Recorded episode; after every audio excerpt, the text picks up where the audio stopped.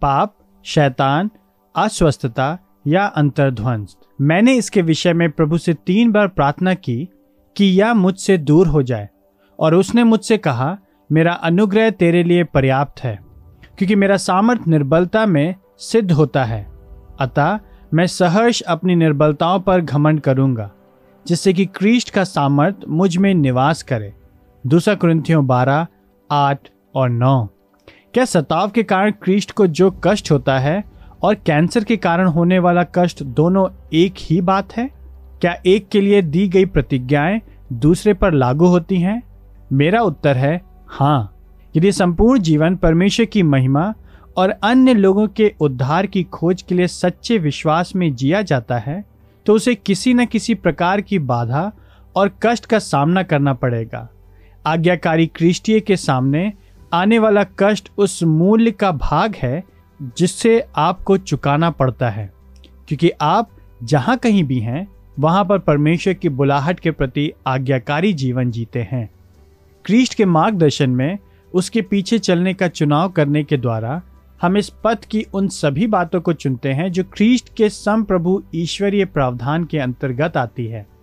इस प्रकार वह सब कष्ट जो आज्ञाकारिता के पथ में आता है वह तो क्रिस्ट के साथ और क्रिस्ट के लिए ही कष्ट सहने के समान है।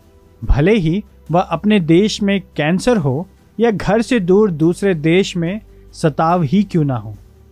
और इसे चुना जाता है। अर्थात हम स्वेच्छा से आज्ञाकारिता के उस पथ को लेते हैं जहाँ हम पर कष्ट आता है और हम परमेश्वर के प्रति कुड़कुड़ाते नहीं हैं।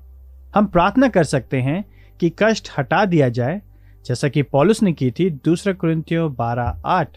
परंतु यदि परमेश्वर ने चाहा तो हम इसे स्वर्ग के मार्ग पर आज्ञाकारिता के पथ में, शिष्यता के मूल के भाग के रूप में अपनाते हैं।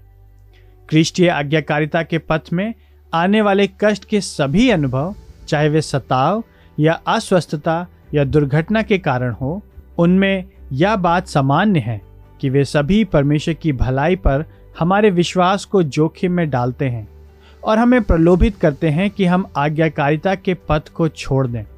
इसलिए विश्वास की प्रत्येक सफलता और हमारा आज्ञाकारिता में पूर्ण डटे रहना भी परमेश्वर की भलाई तथा क्रिस्ट की बहुमूलता की साक्षी है।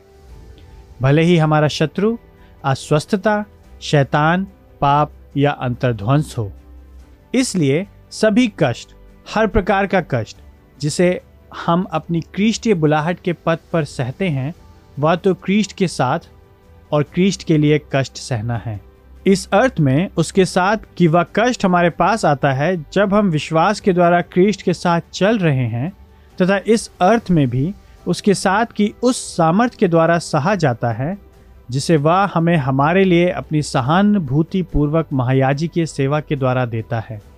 एवं उसके लिए इस अर्थ में कि कष्टों के द्वारा उसकी भलाई और सामर्थ के प्रति हमारी निष्ठा को परखा जाता है और प्रमाणित किया जाता है, तथा इस अर्थ में भी उसके लिए कि यह उसके मूल को एक सर्व पर्याप्त प्रतिफल और पुरस्कार के रूप में प्रकट करता है।